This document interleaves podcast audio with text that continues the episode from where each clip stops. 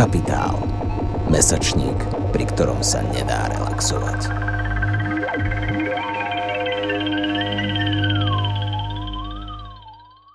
Okay, uh, so we will start the last part of our program, a panel discussion, which I want to just briefly briefly say that even though some questions might be a little bit informed by your particular talks, I uh, there's a very nice English word for that I just forgot.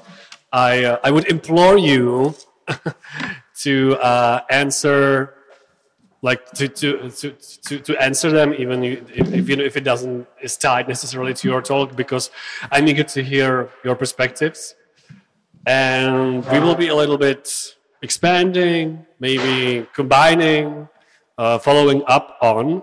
And I actually want to start with uh, the mythical third way, which, yes, was a part of 68, but also was uh, present uh, in the time around transformation, be it uh, reformed communism, democratic socialism, as a sort of uh, uh, pushback against the idea during transformation that the capitalism has to go hand in hand, or neoliberal capitalism has to go hand in hand with uh, democracy.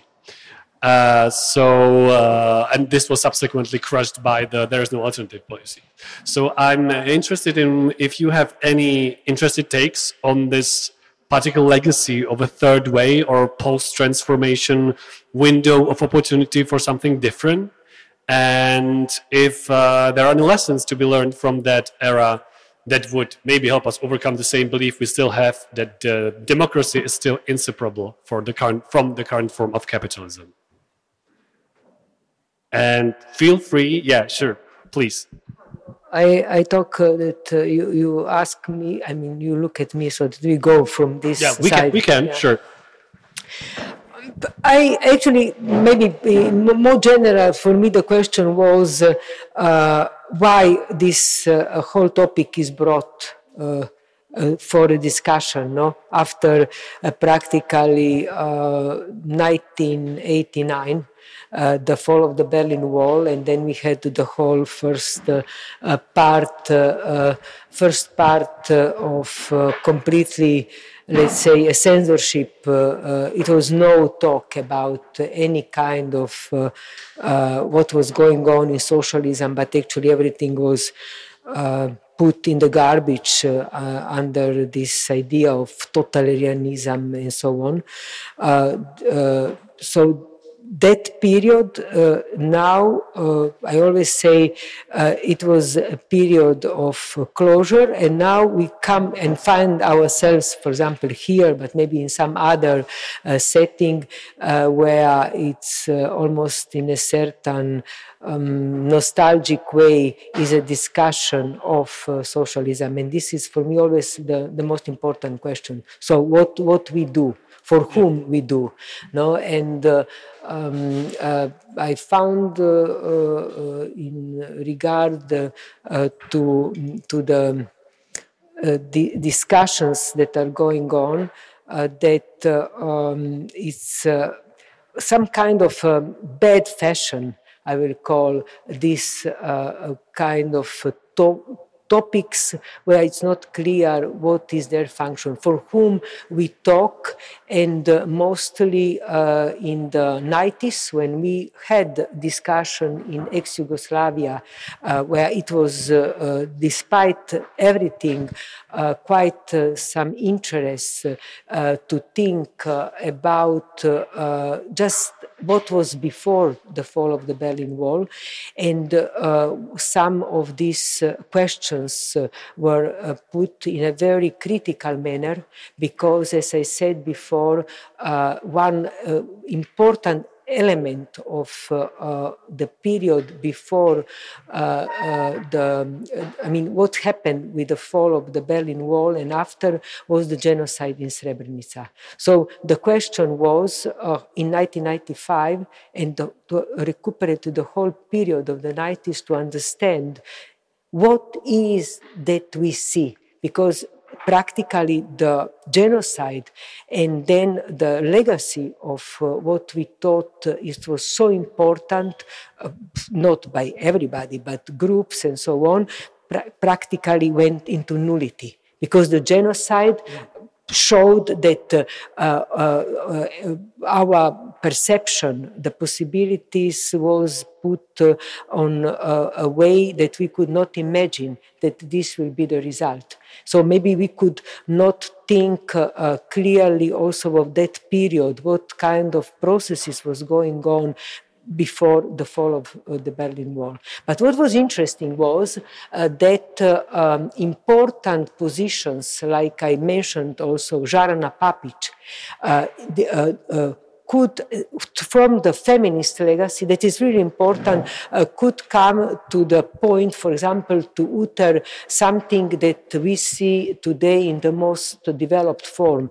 And this is what I uh, was uh, talking about this turbo uh, fascist nationalism that was the product and also the, the way uh, uh, of uh, making that rethinking uh, specifically the societies that came out of the, the fall of the Berlin Wall. But what was the other side. The other side was that uh, mostly the leftists were take, saying, and uh, we always made um, a, a, reference that white kids, no, young white kids that wanted actually to be progressive, they didn't want to talk about these things. And also the whole tradition was saying, please don't talk to me about post-colonialism, for example, because I remember uh, it was some uh, like Zizek saying, if I hear just the word post-colonialism, I just take a colt and I kill the person. So my point is that at that time, everybody wanted just Deleuze to talk about deterritorialization, deterritorialization. So today, listening this, I thought that was the 90s. And now, practically, when everything is almost defunct, we go back and the white kids was, want actually to think about or to get stories about socialism, while in the present world, we have huge and repressive processes of really violent racializations. People are disposed in thousands, and actually, this is nobody business. But if I now, this I think it's quite an important thing to think. I always ask myself what I do, where, where I go when I decided to come, why to come here, why these topics, to whom to talk. No? But regarding the question of democracy that you posed, it's very interesting maybe to think this democracy uh, into uh, the reference, just to expand, no? Democracy, yes, but uh, how to think democracy today. And more and more is becoming obvious if we make this reference from democracy to necropolitics that uh, and also uh, what we can learn from theoretical research is that the point of democracy in the first world, let's say, and we are also part of this, this occidental world, it's not just simply questions of freedom, but more or less we work uh, with uh, relations of democracy toward violence. And the way how democracy function is just more or less trying to diminish violence. And this is actually what we have by daily life and also as a kind of a social bond while freedom is becoming more and more clear that is a category that maybe will be necessary to think precisely in relations to those who has nothing to lose. They have only their lives and actually they are exposed to really an interminable level of death so that it's different than violence. We can be under violence, but still we are sitting here talking mm. and having fun, and uh, we think like uh, maybe good or a bad stand-up comedy. We make like stories, but it's not the same as those those disposed, those under huge, huge violence of racialization that are also for uh, many in Europe meaning nothing. So in this way, I think the question of democracy and violence is very uh, key, while the question of freedom is actually very much to be connected with those who are in really a peril of death. That means all those heavily racialized and not even taken as humans. So, so just a very quick follow up. Do I understand it correctly? Then, then uh, for you, as a kind of ethical stance, perhaps what I don't do, think okay. about political. Uh, okay, okay, political uh, Ethical, stance would then boys. be that yeah.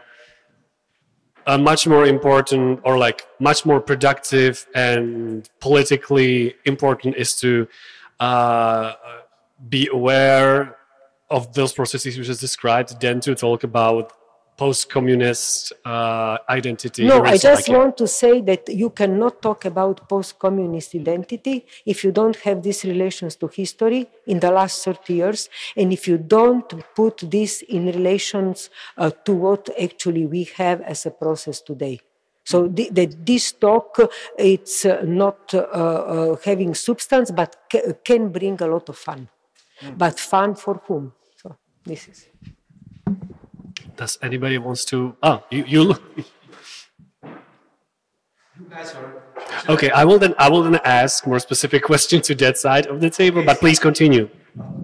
Okay, I probably try to catch up with uh, what Marina uh, said. Uh, you know, when, when you mentioned third way, what the first picture I saw is a Tony Blair. it was a horror. What a third? Cool Slovakia. Uh, there is no third. I, I mean, uh, it's not a topic, uh, no uh, longer topic. Then um, uh, this week, uh, there was a discussion of the, you know, Yugoslavia as a non-aligned country, which is uh, discussions on non-alignment. Why it is uh, interesting?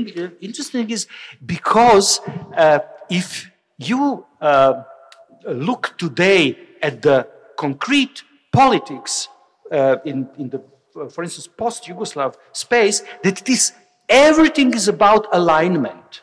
You know, in, in Serbia, you have um, uh, the liberal uh, uh side, which says we should align with the West and not with Russian world.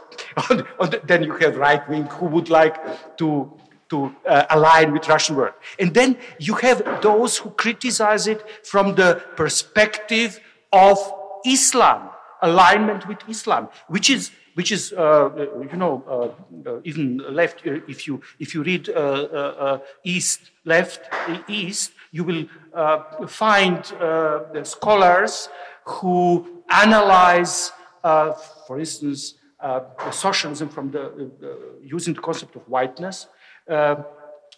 but the one of the theses is that former Yugoslavia was a concept created by the West to uh, uh, prevent the uh, spread of Islamic fundamentalism into Europe.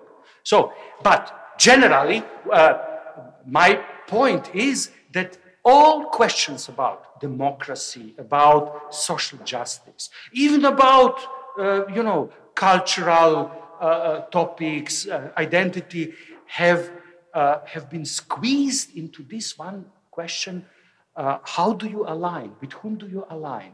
Are you uh, aligning with the West or with something, something else? Uh, this is the, you know, the concept of the normative identity blocks that have completely um, occupied the political space. So instead of any sort of discussion, what was the communism? What shall we do? Is this anything we can do about improving democracy or changing or something? You have always now one question to be answered first with whom you align. And this is the, the completely new situation. There is no third way. Yeah, I'd like okay. maybe to, to just comment also on what you said now. Um, uh, I think that the such rhetorical uh, thoughts, uh, from my point of view, they are completely emptying any kind really of debate. So uh, before it was a very interesting uh, debate by uh, one of your colleagues, and I found very valuable what was said because was exposed also uh, inside the socialist uh, context very clearly uh, with um, quite an important critical tension uh, what was in the time of socialism, anti-Romaism, that we had many names, and also our ideas that uh, at that point the things were fantastic, that it was integration and so on, while the speaker was very clear that this was our, let's say, it was a myth in a certain way, and that from that uh, many other processes are coming, and today uh, also troubles because of not reflecting on onto that uh, anti-Romaism, socialism, uh, we actually repeat brutally in turbo capitalism many of these discrimination. So, in uh, talking about this, uh, and I think uh, you are you are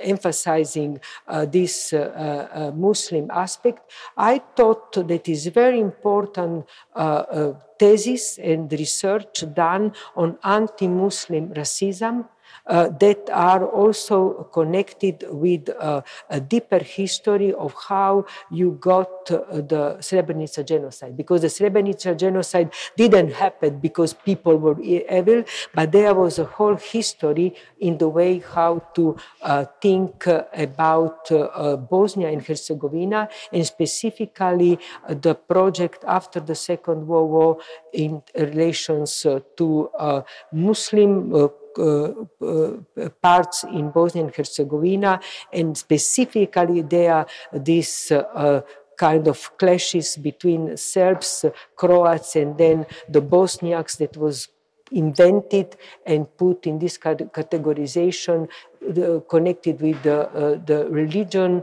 and then uh, also this was not reflected back with anti-muslim uh, racism. And anti-muslim racism today it's really endemic also in ex-Yugoslavia, especially in Bosnia, but also in the whole European context. So this was some uh, points of reflection if you want to think uh, seriously.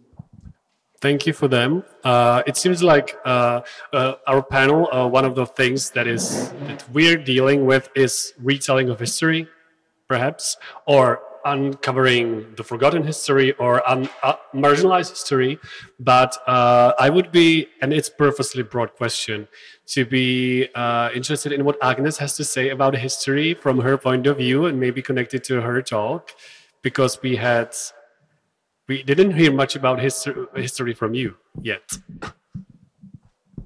or historical retelling, maybe to be more specific or maybe even like lessons from history and marginalized history that are connected to the topic you talked about?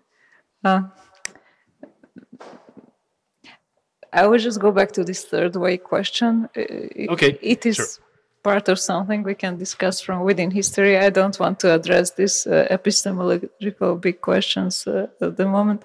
So,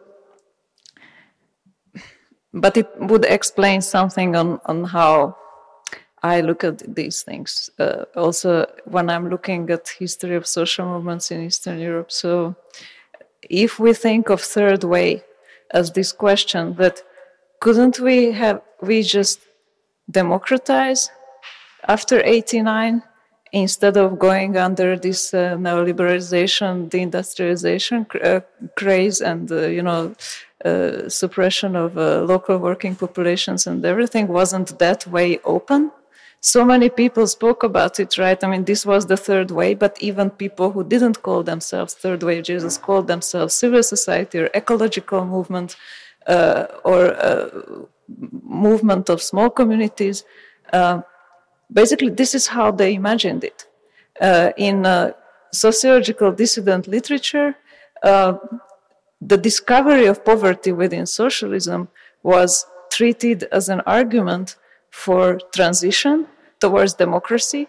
Socialism, this big mammoth centralized state, is bad because, see, it is producing poverty. In order to help the poor, we need democratic market transition. The idea was that democratic market transition will be good for the poor.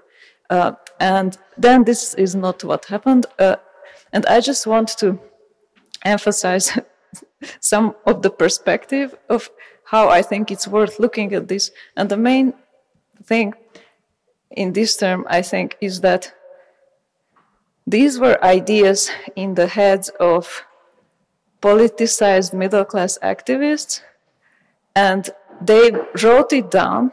They spoke about it as much as they could uh, publicly. In some places they couldn't, uh, in some places they could. Uh, and their voice was very much amplified through this Cold War epistemology that uh, uh, Boris just uh, spoke about in his uh, talk. So, you know, if an intellectual in Eastern Europe said something about social revolution needs, uh, then it was all over the place as something interesting. Even though locally it didn't represent anyone, it didn't necessarily represent social power, other than uh, Polish Solidarność, we didn't really have actual movements who could move something in the region uh, behind such uh, uh civil uh, society intellectual voices. Um, so, in this sense, it is overrepresented. You have to look at the structural uh, process in which they were positioned, and you have to, you know, measure the, the significance of their voice to the process that was going on. And in the process, we know, like, for instance, Hungary was one of those countries deeply super indebted by the moment. Uh, we were part of the IMF since 72. Uh, the country signed all the agreements that were in there. Uh, up until 86, all the most important economic uh, uh, liberalization laws were already passed, including the uh, privatization of banks and everything. So after transition, in a situation when you are deeply indebted, and you are in a, a very strong need of capital uh, because the socialist state with its capacities is dismantled, you are going to turn towards Western capitalists and look, uh, do whatever they want because otherwise you cannot keep your economy functioning. So, was there a chance to choose a third way, even if there were different uh, political leaders with different ideas in their heads? Most probably there wasn't. Of course, this doesn't mean that whatever actors couldn't optimize their activity in different directions, maybe they could, but for the country as a whole, it really doesn't seem like there was a third way given. But and, and then just two anecdotes on how this happened on the ground. So one of the typical anecdotes that circulates in about Hungarian regime change is uh, about the Liberal Party, uh, which in the beginning it was a a network of free initiatives, it called itself. So it was this civil movement. And once the network got notified that they turned into a party, but not everybody, but those ones who were these intellectuals who just suddenly turned the initiative into a party without the initiative knowing about it. So this was the, the liberals, you know, the, the flagship of democratization. And uh, these same liberals okay, within their circle of friends who were in the in group of creating the party, uh, they started writing the program. And uh, th- there were the good willing intellectuals like from now on market freedom civic freedom uh, it will be good for the poor for uh, you know peasant uh, entrepreneurs everyone um, and and the, the, other section was the economists who actually knew the numbers they were trained in these programs that uh, boris also explained like uh, uh, Ford scholarship and everything. They knew Hayek, uh, Mises. Uh, so they just told them that ah wait the economic part is not going to be like that it, it, it, we just you know we just write it like this and those were the the neoliberal reforms. And the intellectuals said well okay we don't know about the numbers so probably you're right. Uh, and, and, then uh, you know the regime change happens. Uh, these people together with other uh, others uh, it was this peaceful transition with the uh, National Roundtable. So at the National Roundtable, they passed very important pre constitutional uh, agreements, uh, things like you cannot have general strike, you cannot have political strike. We are not going to uh, include the possibility for workers' property in the privatization, uh, uh, stuff like that. Uh, and and then we have the regime change, and then you see the in the work and the media speeches and the memory, mem- memory when they write their memories memoirs of, of those people who who were in the social work on poverty from these dissidents within the same networks.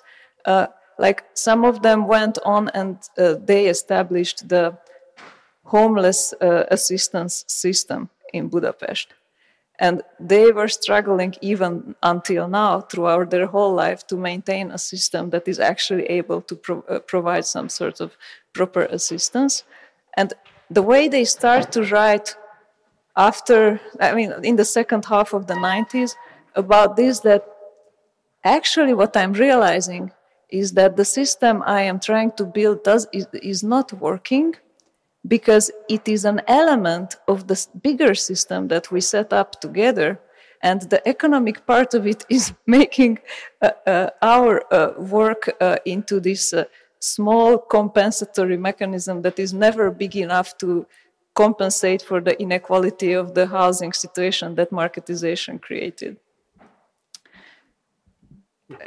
Yeah, there's another anecdote. Should I say it or it's too long? Um, maybe a little bit later, okay. if that's okay, because I want to uh, quickly follow up with the Jodi, with Jodi actually, with a little, little like more infrastructural larger question, because uh, yeah, we, we talk a lot about different nationalist sentiments and fascist sentiments and also like uh, historic sentiments. And one of your most well known uh, concepts is communicative capitalism, to bring it up a little.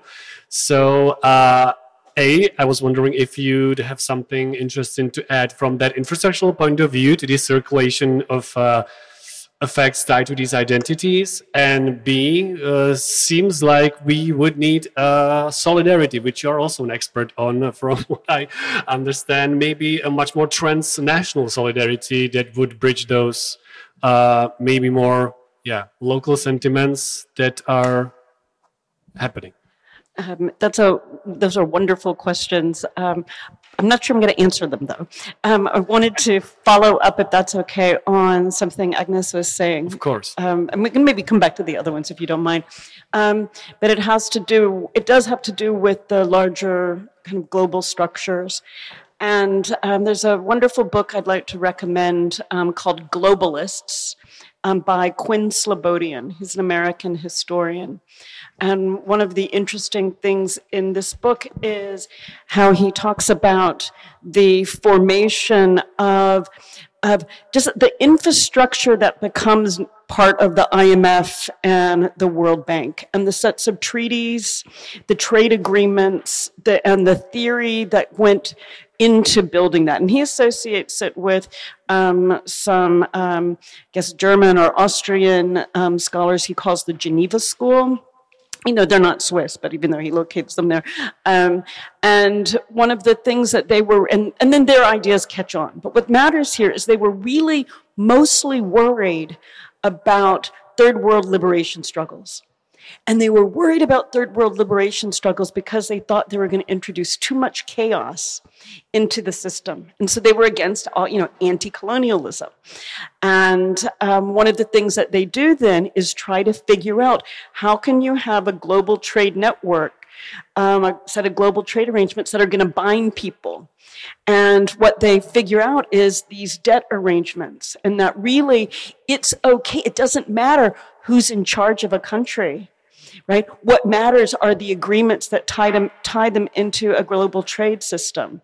Um, so I think that, um, you know, that's one of the things that I have appreciated in so much about um, Agnes's intervention is, you know, thinking about these and it and made me think of that. I mean, now we have, um, you know, relatedly, we have the kind of stupid world of, of mass personalized media that now this is the communicative capitalism part that tells us that what matters most is our every individual feeling and reaction to absolutely everything. And those conditions undermine possibilities of solidarity and increase likelihoods for the circulation of individualism and outrage. So it's just, it's another layer that actually makes building the alliances we need, the unity we need so much harder. Any hope? Oh, sure. There's always hope. There's always hope in the people. Um, always hope in organized struggle for sure.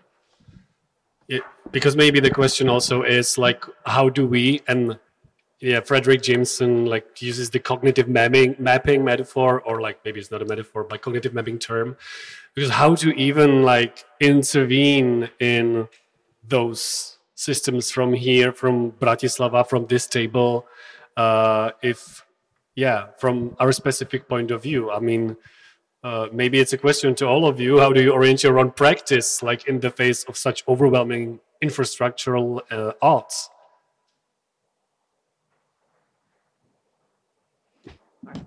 Even though I was just talking, I'll I'll talk a little. We were um, Agnes and I were talking about this um, earlier and how to do you know. Great, you prepared. How to? I don't know about that, but I mean, um, you know, honestly, I a lot of my thinking about these things came, came in reaction to the tech and new media conversation in the 90s that whenever there was a, a, problem, it's like, oh, well, you know, there's a technological fix and build a website or have indie media and everything was going to be solved by media. And so Soros would fund media centers and that was going to enhance democracy and all the tech and all the democracy were going to solve the problems. And that's actually not true. It's not, there's not a shortcut. And so in my own personal practice, it's like, be a member of a revolutionary party and do the organizing work in the in the i'm not kidding that's actually true. Right. um, and do the organizing work day to day um, because the thing that is likely is some kind of revolution. You don't know when um, what and also what you don't know is how it's going to turn out so you have to prepare. So basically we should still believe in the power to convince other people and find language to talk to them which i guess we are quite often failing, not, not you specifically, but us as intellectuals. Maybe uh, I then jump in. I think it's not only about convincing; it's about also a systematic, uh, a systematic uh, kind of a process, no? Because uh, uh, if I uh, think you ask uh, what what we do, what, what kind of uh, how, we organize our work. Um, I uh, practically uh, always uh, thought that the organization of uh, proper work uh, is actually connected, of course, uh, with this idea of how to see the relations between class, gender, but also race inside the processes of our, let's say, let's say societies in which we live, and what also, if we just can think um, of these things that they are are uh, just one near the other, or actually the neoliberal global capitalism that uh, really think we, we have to uh, redefine as necro capitalism because of uh, these new implications uh, in which in which way death is used uh, as really a product a place to produce a capital. How um, we can see that these lines of class gender and race are not just in parallel but actually we live in a moment of history or maybe even already a past in where uh, looking structurally, one of these elements is actually superimposed. And the point of neoliberal global capitalism, specifically necro-capitalism, is that uh, race that is really difficult, it's, diffi- it's big difficulties uh, to pose uh, processes of racialization in the European context uh, as a central methodology. How practically the divisions that we see or we don't want to see are really uh, uh, circulating along what I was also talking about race, the colonial divide and processes of racializations. And this uh, element uh, in, in the way of uh, um, thinking and also working um, is very important for uh, the organization of my practice. I was also asking just because I know that I will tomorrow arrive to Prague and like I see some news and I will be again reminded of the fact that there is no leftist representation in the parliament whatsoever and a member of a uh, government party was just being subtweeted by her uh, minister for attending a socialist uh, conference.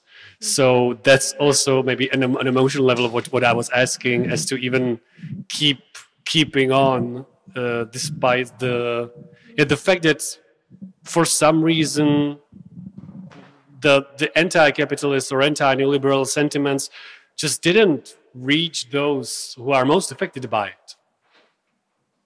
So, so what uh, I mean, in which what is uh, let's say your also work your practice in this way? You are uh, disappointed you come there you don't see this but what is actually the uh, i will say the ground of the work that you do no? It doesn't not only here but what is your uh, agenda? I think this is also very key because we can be disappointed but uh, on the other part is also what we do in our practice or our study areas or in our let's say academic and university life you know? Are we just declamating and throwing uh, words or we are actually also contextualizing the conditions the positions from where where we are coming. I think this is a key. You know, to whom we talk about socialism, what kind of socialism? Is this a telenovela because we don't have nothing to do, but we want fun to come home, like it was psychoanalysis for long in Slovenia, you know, uh, and it's uh, practically left an imprint, a very hard imprint, because you have no other uh, uh topics uh, and uh, so you are middle class you come home uh, like you have a nice furniture you also want to have a story telling about lacan. This is not i think no, no an agenda.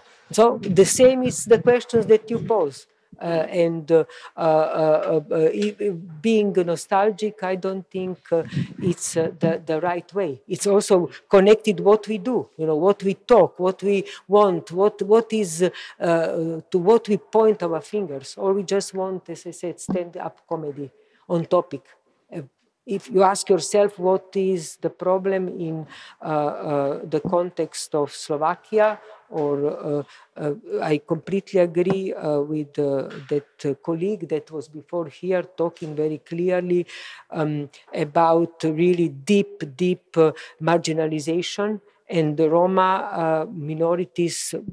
If we just don't want to talk about the others from the other parts, are practically in a positions throughout Europe, everywhere, even in Kosovo, completely marginalized, violently put uh, outside any discourse. And this is going on, for example, in Slovenia daily. Hmm.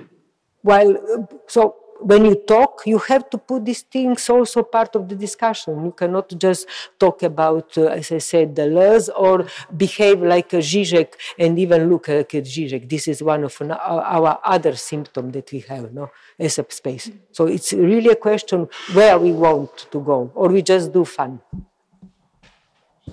Thank you. But Boris was uh, holding a microphone, or was it? Are you, you're holding too. Yeah, but so. but you wanted to. Yeah, maybe yeah, go ahead and then we'll circle back to Boris. Okay. If, if that's okay yeah, with you. Okay, so about the what to do, is it still possible? Uh,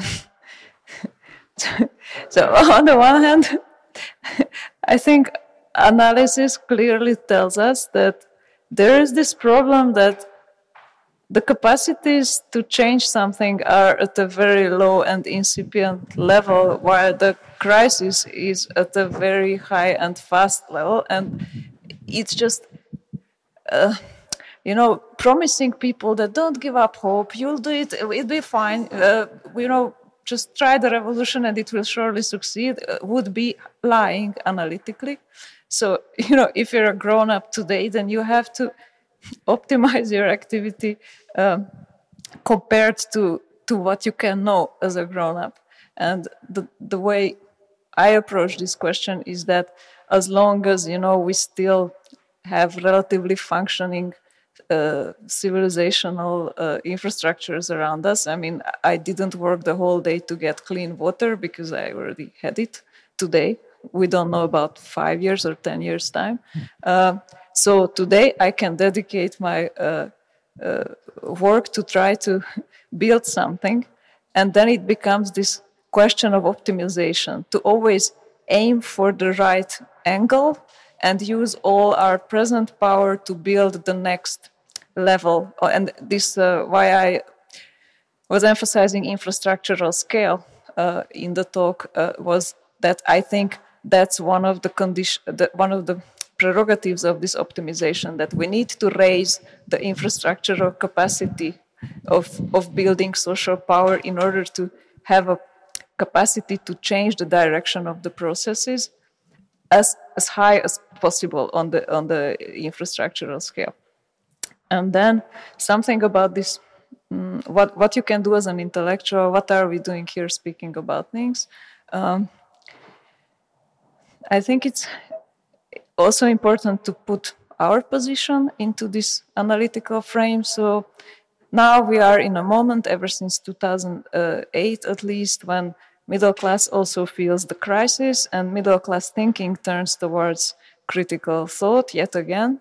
Uh, but this doesn't mean that what happens in middle class thought necessarily represents everything that is possible or necessary uh, in in, a, in you know in the broader objective reality of the system.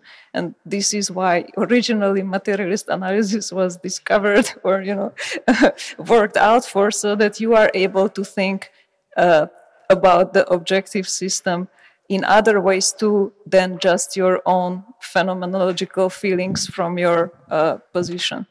And in these terms, some of the important reminders that I always say, but also remind myself of, is that uh, you need to correct some of the middle class political uh, reflexes when thinking about what to do.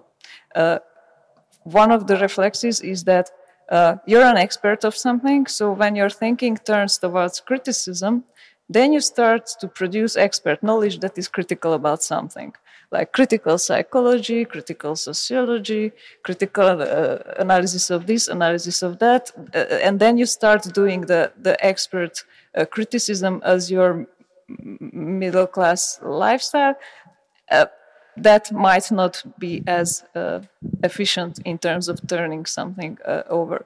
And the other reflex is to go towards representation because the idea is, especially here in Eastern Europe, because our uh, because of our given historical trajectory and the role of middle classes in that, that we think that we represent the development of our country.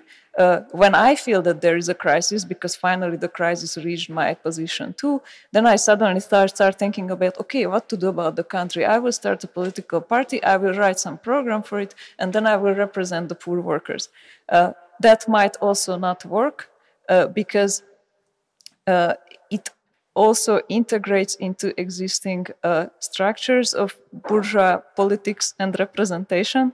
And we see all the examples, not only here in Eastern Europe, also in, in uh, Europe or, or the US, that what post 2008 movements did in terms of building representative politics didn't manage to build the actual social power that those parties or party fractions that even made it into politics uh, could actually do uh, their uh, projects. I mean, the Syriza case is one of the big examples, but uh, we could speak about all the rest. So I think what is really important is to uh, do the analysis of what is happening around us and try to engage into actually organizing social power there where we are. So, like being part of a, a union would be one uh, easy step because we are already working somewhere. Uh, but you can also direct it towards a more tactical FOSI, uh, like not only do union in the theater, but also do union organizing in industries and then try to build this uh, uh, cross uh, uh, sectoral uh, action. Thank you. I have a follow up on that, but Boris, you first. I can a bit comment and continue what, what was raised as a, as a problems. Um, and uh, what what you mentioned uh, the problem of the, the system of uh, uh, uh parliamentary democracy. It is obvious that, that electorates, not only parliaments, have no power uh, to and, and uh, ability to cope with the crisis. we all know that every four years, we, yes, we have the right to vote and we do vote and we choose some parties, but every four years we sit uh, helplessly and watch, you know, swinging states in United States. Uh, whether the, these thousands of voters will uh, for this or another option, and we know that that this will decide the fate of millions, you know, in, for instance, in Ukraine, in, in, in, in Europe, in the world. But, and then nobody asks, where is the equality, you know, within this democracy? And my, uh, uh, one said the West is, uh, you know, democracies, Western democracies. Uh, mechanical sum of democracies is not a democracy.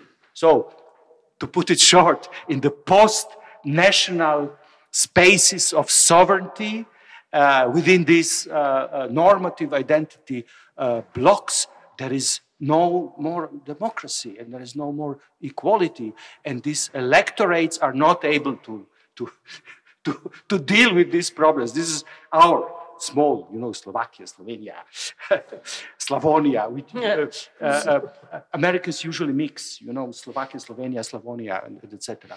Anyway, um, this one thing. And another thing is, you know, the West being a role model for all. This is very simple to, to answer, especially, you know, it's still in the South.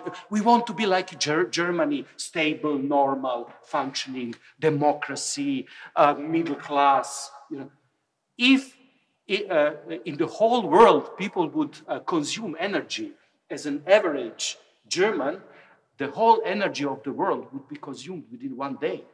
So it cannot be the, the role model. There must be something else. But uh, who will remind you, uh, um, remind us of, of the necessity to uh, think radically again. Not, not we, we are, we are corrupt middle class. But uh, you, you mentioned there are, there are these processes of migration, and capitalism cannot function without it, but cannot solve the problem. And add the global warming and at the next wave. What has been experienced from, from 2015 until nowadays is, you know, the beginning. But when uh, global warming, and you know, mentioning uh, civilizational infrastructure, drinking clean water, when hundreds of millions won't be able to drink clean water, then, then the problem will be, will be at the doors. Uh, this is uh, the, the problem is now that it looks that elite find a uh, solution to their to the problem that they, they cannot cope with the, crisis in war and that war might be you know uh, not a problem but a solution instead and uh, this this can uh, remind us on the first world war if you like but uh, uh, just imagine someone somewhere in slovakia in, in, in i don't know Czechia. Croatia or someone, some voter thinking, shall I be next year in war with China? You know? This is absurd. But uh, they have to live with this. Uh, so um, I think we will be soon reminded about the necessity of some radical solutions and the, the, the, the fortress Europe uh, and the whole concept of building walls etc., and militarization of, of, of this, uh, of, the U, of the union created to prevent the war. Now, you know, waging, waging uh, uh, uh, uh war, that, that uh, what we, we all have been doing, I can tell stories about uh, 90s war in former Yugoslavia, you know, activism, anti-war, media, uh, Western foundations, uh, regime change, all these, these stories, but um, uh, obviously classical uh, forms of representative democracy, parliaments uh, uh, are themselves in a deep crisis. They are, as Peter Mair would say, emptied. You know, they are emptied of, of any ability to, to deal with these problems. And this is actually the uh, moment of crisis. Do you want to comment on that or? No, I, I, I agree with that. I mean, we don't, given the structure of global capitalism and the pressing problems of climate change, we don't have, there's not a space where democracy, um, to, for democracy to even operate, right? It can't, there's no sovereign countries anymore. Sovereignty is fragmented, parcellated into zones. Um, every country has limits on what it can do. Um, and yet, we also have these situations of climate change that require something much bigger than um, you know, any specific country or any specific industry or any specific you know any anything specific is the wrong thing. And so it's like where's the proper um, what is the political form adequate to the crisis that we're in? And um, honestly i think you know coming from um, the us the you know in popular language people talk about being on the edge of civil war um, that's i mean I, that it's not an exaggeration. Um, it's uh, the question is just gonna, it's most likely most likely to be how and when, and that also then means that the um, hegemony that the U.S. has exercised over the last thirty or forty years is also really clearly crumbling. The changes in um, the um, how do you say it? The way that um, the the attack, not attack, the, the diminution in the power of the dollar, the fact that more global trade is now happening in alter, other currencies beside the dollar, that's also really important for part of the changes that are happening. But I think that the, the U.S. is a, is a horribly awful and dangerous, you know, declining hegemon. And um, that's a huge, um, look, you know, possibility for more and more destabilization. I will just uh, add uh, precisely what I was talking in the very beginning, no? That today this concept of democracy is paradoxical because it's actually, we were always connected with, with talk with these big uh, notions of freedom, but actually we have only the relations to violence. And that kind of uh, diminishing uh, uh, violence uh, enormous proportion this is actually what is going in relations to democracy no? Democracy and violence but not freedom mm. and democracy. Freedom is outside of this especially what we have today. Freedom is actually for really those that we even don't think that has that they have the prerogative to be humans because they are completely dehumanized by the uh, system of democracy that we have, let's say, in uh, the European American context. And uh, with that, a little bit dire note, I would ask if there's anybody who has anything to add to discussion from the audience. Please, we would have to give you a microphone, so just I guess like raise your hand or maybe come here. Is there anybody, or should I keep asking for a little bit more? Jo, tak, tak uh, máme, máme, nemáme mikrofon navíc. Jo, tak uh, si půjčíme od někoho mikrofon. Uh, can we borrow one of your microphones? Thank you. Yeah, yeah,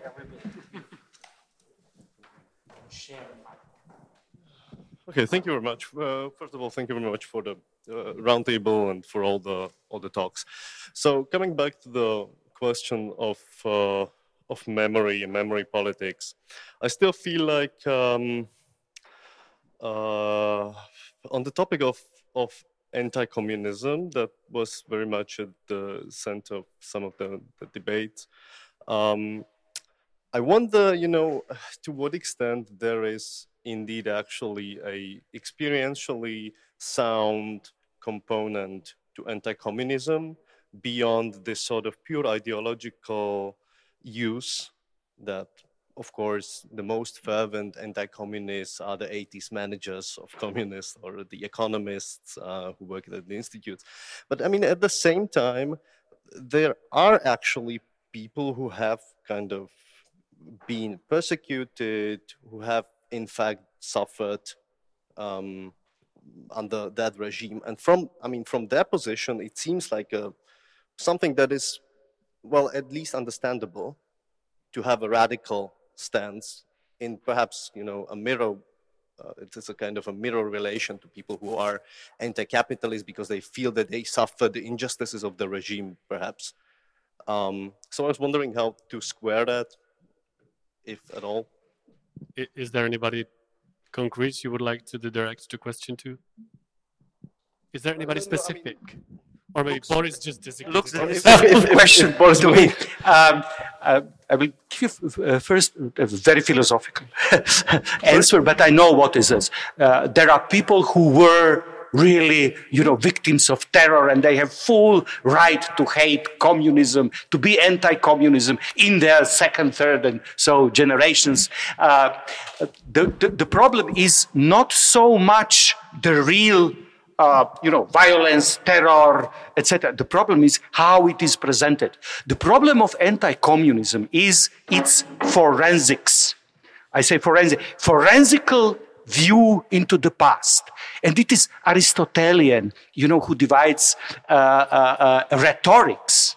Forensic rhetorics is uh, rhetorics that deals with the past, that deals with the question of true and lie in the past. But for Aristotle, it's judicial rhetorics. It's rhetorics of a court where there is, you know, clear differentiation between victim and perpetrator. So anti-communism looks uh, uh, into the past from a position of, you know, jury, jury, and that is, here is the victim, here is the perpetrator, and this is the history as a simple relation between uh, perpetrator and, and victim. Cannot think of victims becoming perpetrators, perpetrators of any sort of dialectical historical twist, of any sort of history that changes, that gets us out of the courtroom uh, or to Aristotelian uh, political rhetorics which deals uh, with our actions uh, uh, turned to the future. So that, you know, the obsession with memory, with commemoration, that you fight politically through the concept of memory politics. Why not something something else, something like climate change, you know, or or so. so uh, uh this is yeah. how, where I see the problems. Of course, people. Uh, the, the, problem is yes, they suffered. Why? The, why they will uh, they suffer still? Why they will suffer tomorrow? The, uh, this is not, uh, unfortunately, the last suffering under totalitarianism, fascism, and, and etc. Maybe uh, I just wanted to comment. I found very important your question, by the way, because it's in in the right space of differences. If we just go historically, differences between what was uh, called this former Eastern European uh, context, and uh, it's a serious question because exist very different uh, histories behind. But I think uh, uh, outside of this cultural redefinition and um, rhetorics, that it's necessary to pose maybe one question, and this will be why it's a need to talk about communism in general, if we really come to back. And I think the answer is actually in the, uh, uh, it's a deci- uh, not even a decision. It's actually uh, to think only in reference of the question of communism to capitalism. So to the capitalist way or mode of reproduction. So capitalist mode of reproduction that is not, uh, it has uh, these elements of private property and has a constant contact exploitation, expropriation has also a very deep history because we, we can f- see with neoliberal global capitalism, though it's always the core the same, but the references, the forms are diff- they change they change. I mean, also in these relations between death and life, the questions of labor, all these categories we didn't even touch, uh, but they are key. So the answer to this uh, question uh, that uh, really affected people uh, and we have these films and histories, it's only possible to be answered if we make this parallel to capitalism. And if you ask yourself if our future is capitalism, because communism was not just idea, it was actually the possibility to think justice and to think, uh, think another possibility also in the mode of reproduction. That is key in the mode of really of reproduction, how capitalism functions. So the answer can be only really in relations to, uh, to capitalism. Personally, I uh, think, uh, if I can say personally, that uh, capitalism cannot doesn't matter in a way how it reproduces, how it hides, how it actually uh, uh, uh pro- produce a total chaos that we have today. And then we think it was a capitalism that was actually the right one. Now we have a stadium. No, these are the consequences, and it will go even worse.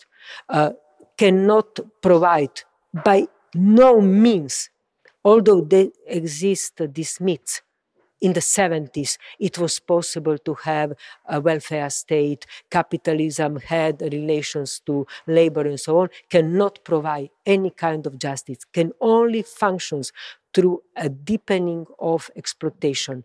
The uh, exploitation is key. So always will be this system of impossibility, impossibility to have any kind of a justice society and any kind of prosperity. This will be my, uh, let's say, philosophical answer.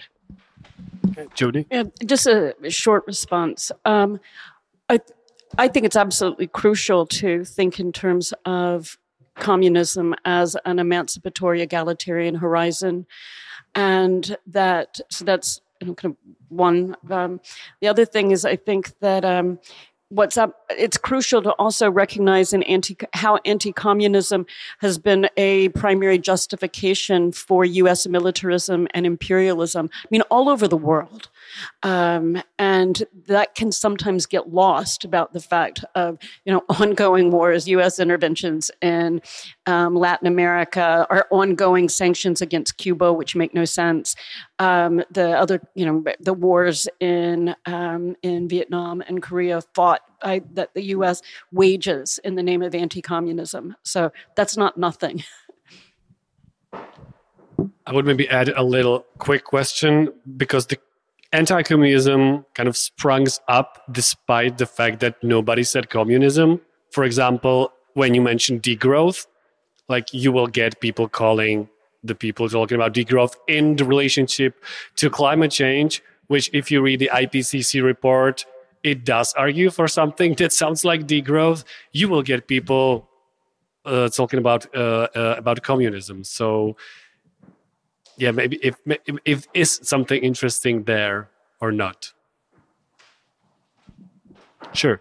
Um, yeah, the um, the book I was showing y'all when we were having um, coffee, um, Marx and the Anthropocene by Kohei Saito. He's arguing for degrowth communism, um, and it's really interesting. And he's got he works on the Mega Project, you know, uh, you know the Marx Engels Gesamtausgabe, and is um, finding basically has a read of capital, as an unfinished capital that has a lot to do with um, Marx's notion of metabolism and how the repercussions really are that a society of the associated producers would pretty much end up having to be degrowth, um, in part because of the way that capitalist forms of management and supervision um, would not be ones that the associated producers would one. And now I'm going to add in my thing, but I think also because it just takes so much time, right, to work with everybody to plan stuff. You're not going to have the kind of re- ridiculous overproduction of commodities because we wouldn't have time. We wouldn't want um, to waste our time with that stuff. We'd have to then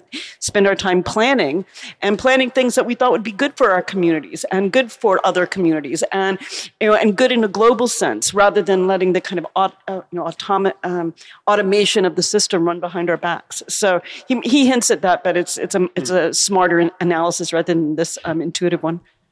Yeah, we should throw some seed bombs afterwards.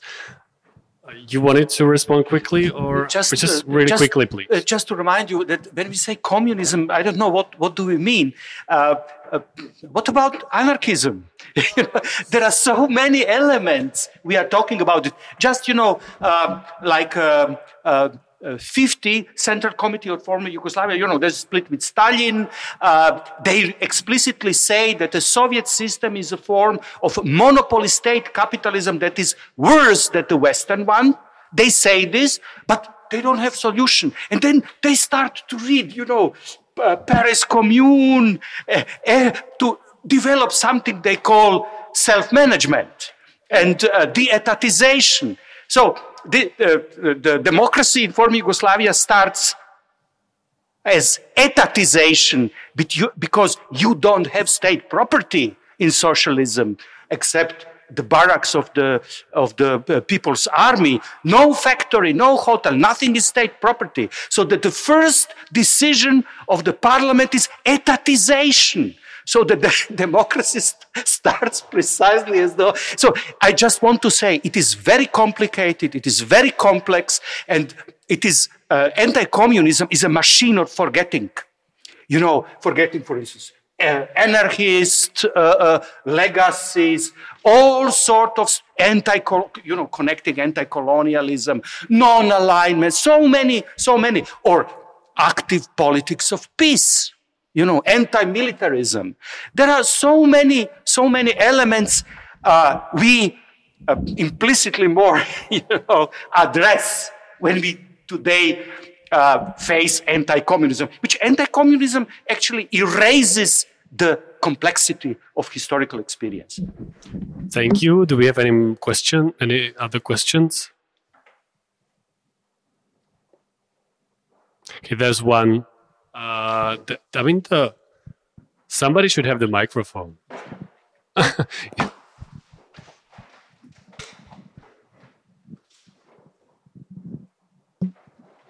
Hi, uh, thank you too for all, all, the talks and the, and the panel. Um, the concept of semi-periphery was mentioned, and um, I'm curious. Uh, while it's useful in many ways for, for the position of Central and Eastern Europe, uh, there are more countries to fit uh, in this framework. And um, while some of them um, fit into the dichotomy of global north and global south, uh, it seems that uh, this part of Europe is sort of um, mm, yeah a way of the debate uh, about political solutions of climate change uh, and so on. So um, I'm curious where you would find a sort of concept of global east uh, useful or not, and where would it lead possibly? Yeah.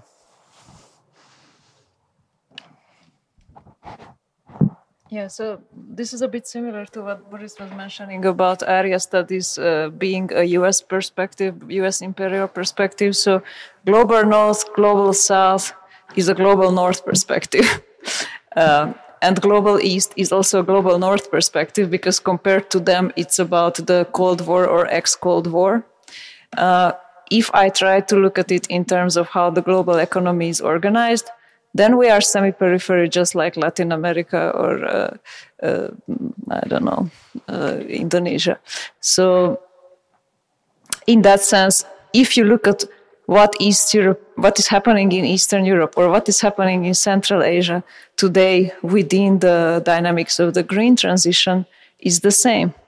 Uh, it is relatively higher, so so we are not necessarily maybe Serbia is, but we are not necessarily the the site of uh, you know uh, energy forests or uh, lithium mines, uh, but we are the site of uh, assembly factories, toxic dumps.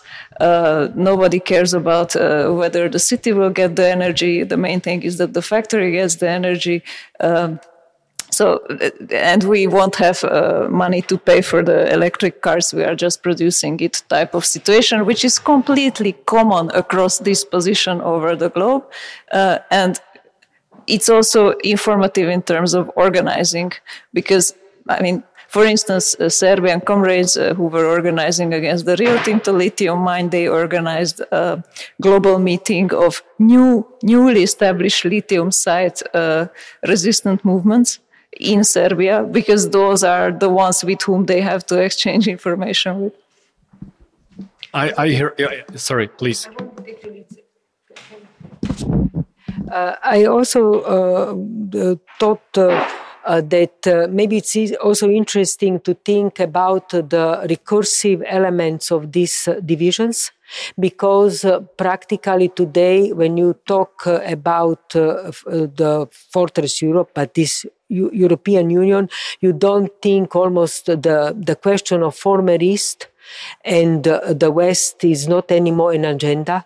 On the opposite, uh, when the former East was hosted, like uh, uh, because it was needed to enlarge European Union, uh, it was a whole process called former West that was launched by the Germany, and that was really a paradoxical thing because philosophically looking, the Occident, the one, cannot be former Everybody else can be a former, but not the Occident. So former East, former West, and now uh, uh, looking this circularity because uh, also um, structurally speaking, the tautology and the circularity are central to capitalism in the way how it reproduces, also on the ideological level and on the level of, uh, let's say, the infrastructure.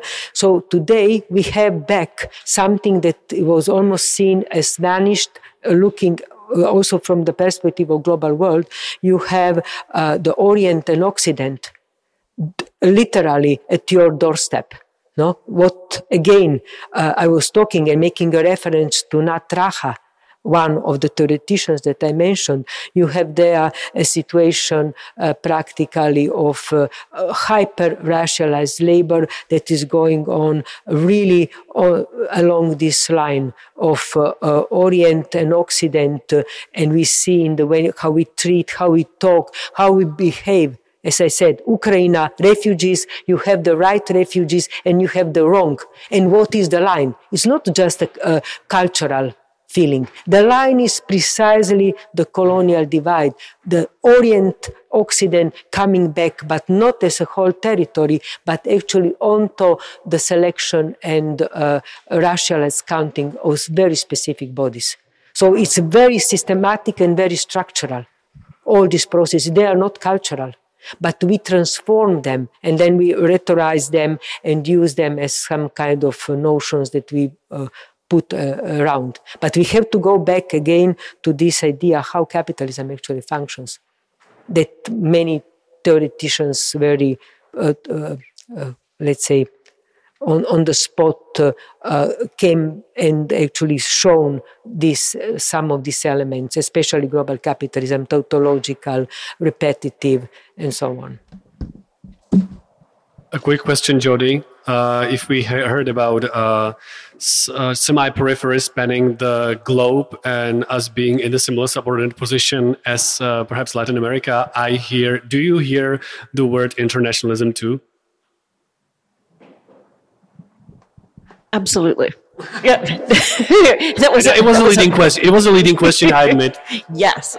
Something to that later. Oh, yeah. So actually whenever i speak you should hear internationalism but it's not about semi-periphery banding up with the rest of semi-periphery and you know just trying but it's about all of us uh, but what i just wanted to add is that yes so there are all these uh, area reifications and reifications of loyalties uh, that were built up during the Cold War period and then the post-Cold War neoliberal era. Okay, but today we are in in another Cold War, and we don't know how long it will stay cold, which is really defining uh, what is happening to everybody uh, and to all the systems that uh, define our lives. And within that, we count as a third place for which it is uh, really destructive uh, uh, that we are forced to decouple because we are dependent uh, towards each direction. And in this, we are not alone, but this is the majority of the globe. Like 80% of people on the globe live in these third places. And uh, it, I think when you're reading the news, it really makes sense to, to read about them because then, then you recognize the dynamics that are happening to us. And then it, it doesn't only appear uh, in your mind as something that has to do with, with local choices or, or, or the specific political sides that are representing those choices locally. And I just wanted to uh, recommend uh, one of the platforms. There are many new platforms now that are trying to follow this, but uh, one of them is explicitly about this. It's called Second Cold War Observatory. Uh, and it's really enjoyable to read as an Eastern European. Thank you. I think we have time for one more question if there's one. Okay, if not, you will have a, a last chance during my last uh, survey question. So just a very quick answers. It's more of a fun closing question. What was the last anti or capitalist or capitalism critical thing that uh, uh, made you happy?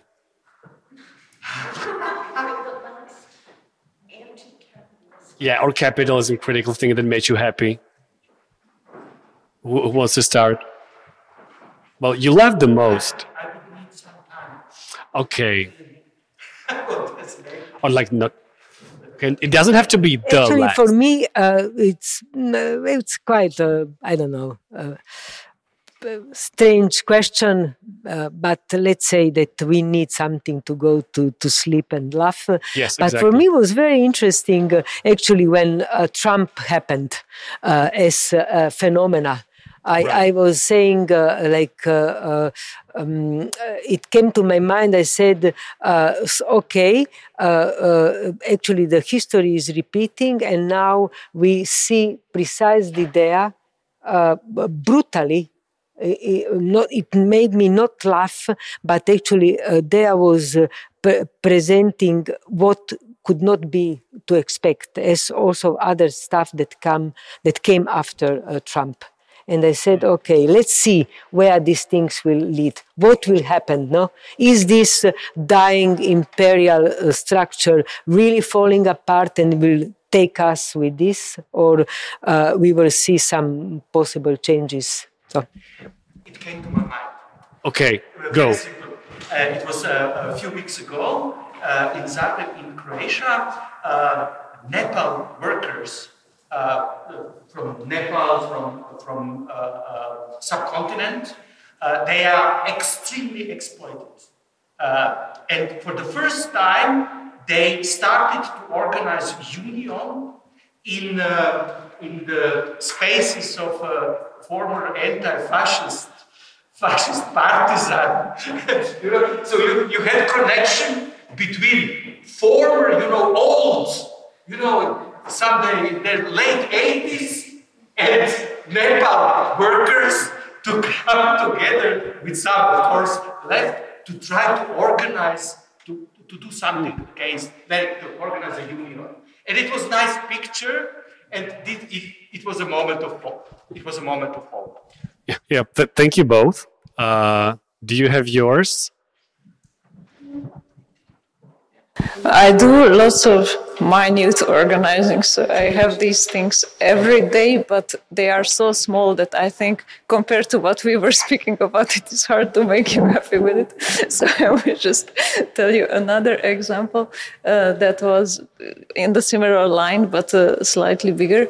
That uh, when you had these uh, French um, strike waves around the pension uh, reform, uh, then the energy workers um, they were also striking, but they didn't only strike. Uh, they were deliberately, while striking, it was part of the strike that they gave free electricity to hospitals, schools, uh, uh kindergartens. And uh, for those uh, apartment blocks where the you know the people are poor, so they put these special meters because they meter the electricity by the hour. They just took off all the meters. Thank you.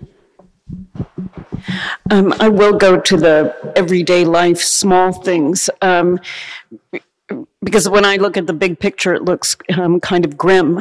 But the the small things like um, you know, recruiting over the last year ten new people to my branch of the Party for Socialism and Liberation, and then seeing in Rochester, um, New York, which is about an hour from where I live, now they've got enough people to start acting as a unit, and they hadn't acted together before. And then they, we had a group out at the nurses' strike. Then they were able to spread more news about that, and then the nurses followed us again, and so we made those contacts, and that was just one day. And so the the small things of seeing like, oh, actually, when you do the, you know, the face to face organizing, you can actually organize and people can gain in capacity. Um, that, that actually, you know, um, kind of helps helps make the the bigger stuff bearable. Thank you. Hope at last, and I hope uh, for you today has been. I don't know if precisely happy, but at least interesting, enlightening, uh, did you take something away with you? Thank you all for participating. Thank you, our honored guests. Thank you, all the supporting staff. And I hope it's not no condescending. Thank you all who helped us to make this happen. And yeah, have a good rest of the night. We will be continuing downstairs with the DJ set. I forgot the time, Ivana. It's already playing, so you should go there to the basement. There are drinks as well. So see you there, and thank you so much. And please, last applause for our roundtable.